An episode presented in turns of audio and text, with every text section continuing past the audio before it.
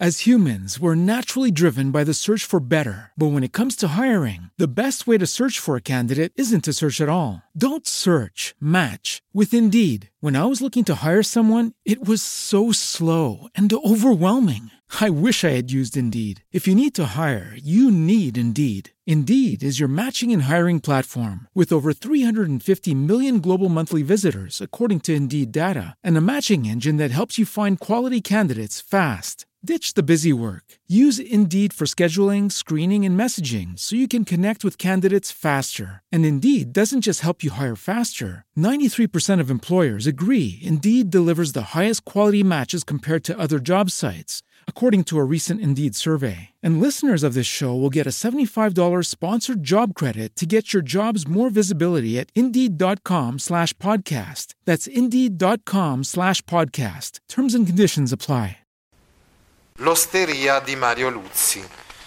Ecco, Mario Luzzi è un poeta mh, toscano, fiorentino, vissuto tra il 1914 e il 2005.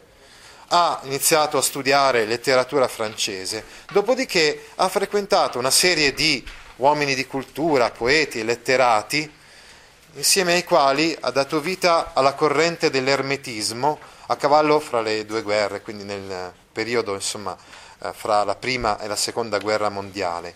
Poi però, eh, pubblicando le raccolte poetiche del dopoguerra, ad esempio Onore del Vero del 57, ha iniziato a scrivere delle poesie un pochettino meno misteriose, quindi meno introspettive rispetto alle poesie dell'ermetismo precedente, parlando in queste poesie anche della realtà quotidiana, storica, sociale, eh, dei, del suo tempo, della sua Toscana, appunto, come ad esempio in questa poesia eh, in cui parla dell'osteria.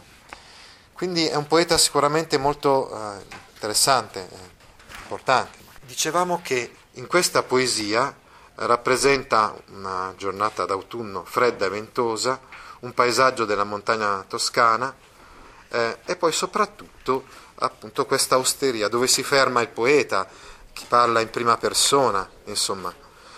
In realtà questa osteria è un po' malandata, è un antro fumoso e annerito. Il paese è fatto di, di topaie più, più, che di case.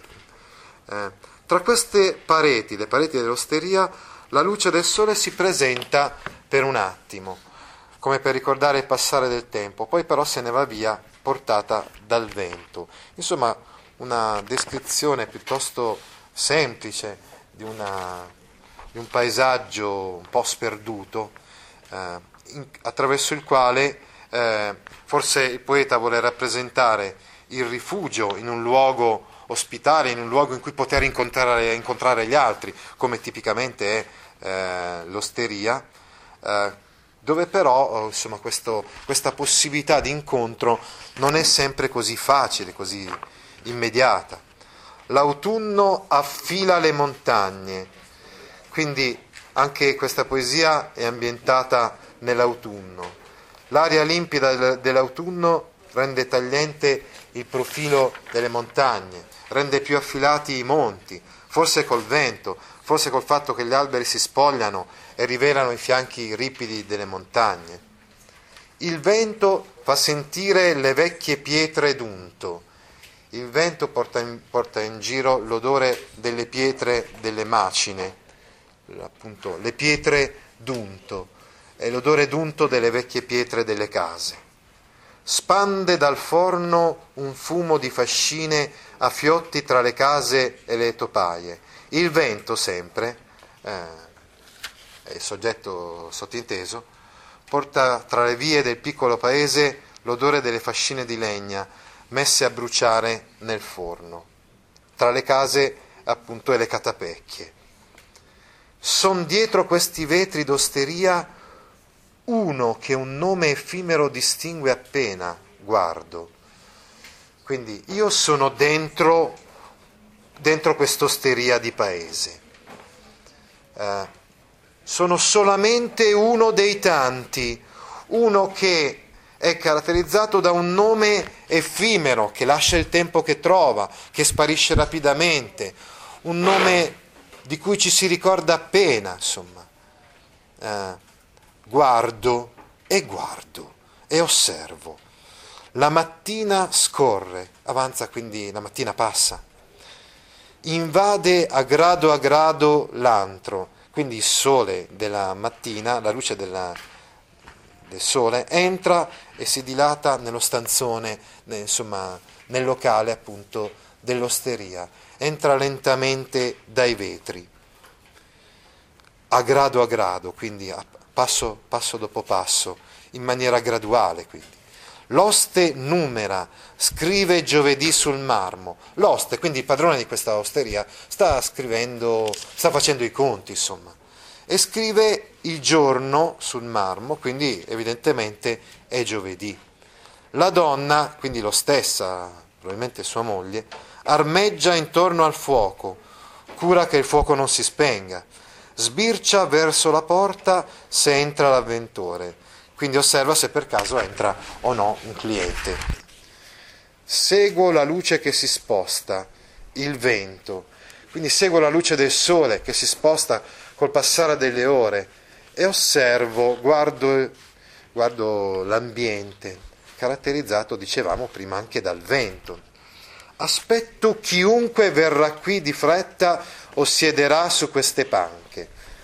Ecco, anche Mario Luzzi, così come abbiamo visto prima Eugenio Montale, spesso esprime l'attesa, la, l'arrivo di un'altra persona, ad esempio, l'attesa di un tu, di un'altra persona. Aspetto chi entrerà qui di fretta e chi si siederà sulle panche dell'osteria. Il bracconiere, altri non può essere chi si aggira per queste terre avare, solamente un bracconiere, quindi un cacciatore. Cacciatore di Frodo, quindi il cacciatore quindi illegale, il bracconiere, altri non può essere che si aggira per queste terre avare, queste terre povere, insomma, che producono poco, le campagne deserte, dove la lepre a un tratto lampeggia, dove appunto questo bracconiere insegue una lepre che a un tratto si fa vedere, no? quindi si dice qua metaforicamente lampeggia, poi, perché per un attimo si fa vedere, poi scompare all'improvviso esattamente come un lampo. No? O il venditore ambulante, se alcuno raro si spinge fin quassù alle fiere e ai mercati dei villaggi attorno. Ecco, aspetta qualcuno, magari un, potrebbe arrivare un bracconiere, oppure potrebbe arrivare un venditore ambulante che è venuto qui per, per andare ad un mercato o per partecipare alle fiere eh, locali, alle fiere del posto.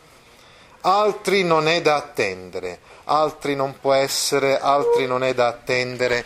Ecco, questo, attenzione, è un tipo di espressione di carattere letterario. Il linguaggio infatti è contraddistinto dalla presenza sia di espressioni letterarie come questo altri non è da attendere, da una parte e dall'altra invece da parole estremamente semplici, quotidiane. Altri non è da attendere. Chi viene porta e chiede notizie, si ristora, riparte in mezzo alla bufera, spare, sparisce. Quindi non c'è nessun altro che potrebbe entrare in quella locanda se non, come abbiamo detto, o un bracconiere o un venditore. Chi viene porta le notizie che ha sentito, chiede notizie del posto, mangia nell'osteria, si, ripor- eh, si riposa e riparte in mezzo alla bufera del vento e sparisce. Spare vuol dire appunto sparisce. Che dura è un suono di stoviglie smosse. Quindi le presenze umane sono effimere, come la presenza di chi parla in prima persona, no? che ha un nome effimero, o come questi viandanti che passano per un attimo e poi spariscono. Invece che rimane, che persiste, che resta, è il suono delle stoviglie che vengono riempite, portate, ritirate, lavate. Guardo verso la macchia e più lontano dove solo la pecora fa ombra. Quindi guardo verso il bosco, dove dovrebbe esserci la vegetazione, ma in realtà è un posto abbastanza deserto, tanto che non, non ci sono alberi, non ci sono piante che fanno ombra, l'unica cosa che fa ombra sono delle pecore. Mi reggo tra passato ed avvenire, o come è giusto o come il cuore tollera. vuol dire quindi mi reggo tra il mio passato e il mio futuro, come è giusto che sia, nell'unico modo che il mio cuore tollera di vivere. Ecco, quindi dobbiamo notare comunque in questa poesia, a parte la, la parafrasi che abbiamo appena fatto, sia eh, gli aspetti della descrizione che sono importanti, eh, nel senso che, come abbiamo visto nella prima parte della poesia, il poeta ha descritto l'Appennino toscano, nella seconda parte della poesia invece ha descritto l'osteria, questo luogo comunque abbastanza desolato. Poi ci ha espresso proprio l'attesa di un contatto umano, un contatto umano che però abbiamo visto è piuttosto labile, si può trattare solamente di qualche viandante che passa da questa osteria ma poi si allontana subito. Nella prima parte della poesia, dove c'era la descrizione dell'Appennino toscano, prevalevano alcuni suoni, c'era infatti l'allitterazione in F, l'autunno affila il vento, uh, spande dal forno, un fumo di fascine, affiotti tra le case, un nome effimero. Ecco, anche, questa, anche, la, diciamo, anche questo aspetto fonico eh, sicuramente vuole farci vedere ancora, ancora meglio il, il valore insomma, di, questa, di, questi oggetti un po' effimeri, appunto, che, che sono destinati a soffiar via, insomma, a, così come il vento, insomma, soffia appunto in questi luoghi. Ecco, un'altra figura retorica importante da sottolineare in questa, in questa poesia è quella della sindeto. Chi viene, porta e chiede notizie, si ristora, riparte in mezzo alla bufera e spare, è infatti una sindeto. Qui tra il verso 21 e il verso 23 della poesia, uh, sta a indicare quindi che uh, la rapidità, la velocità di chi passa da questa osteria senza fermarsi più di tanto è rappresentata appunto attraverso la sindeto, quindi sta a indicare proprio la rapidità delle azioni. Ti interessano file di questo genere? Allora vieni su www.gaudio.org e iscriviti alla newsletter A Scuola con Gaudio all'indirizzo www.gaudio.org/news. As humans, we're naturally driven by the search for better. But when it comes to hiring, the best way to search for a candidate isn't to search at all. Don't search, match with Indeed. When I was looking to hire someone, it was so slow and overwhelming.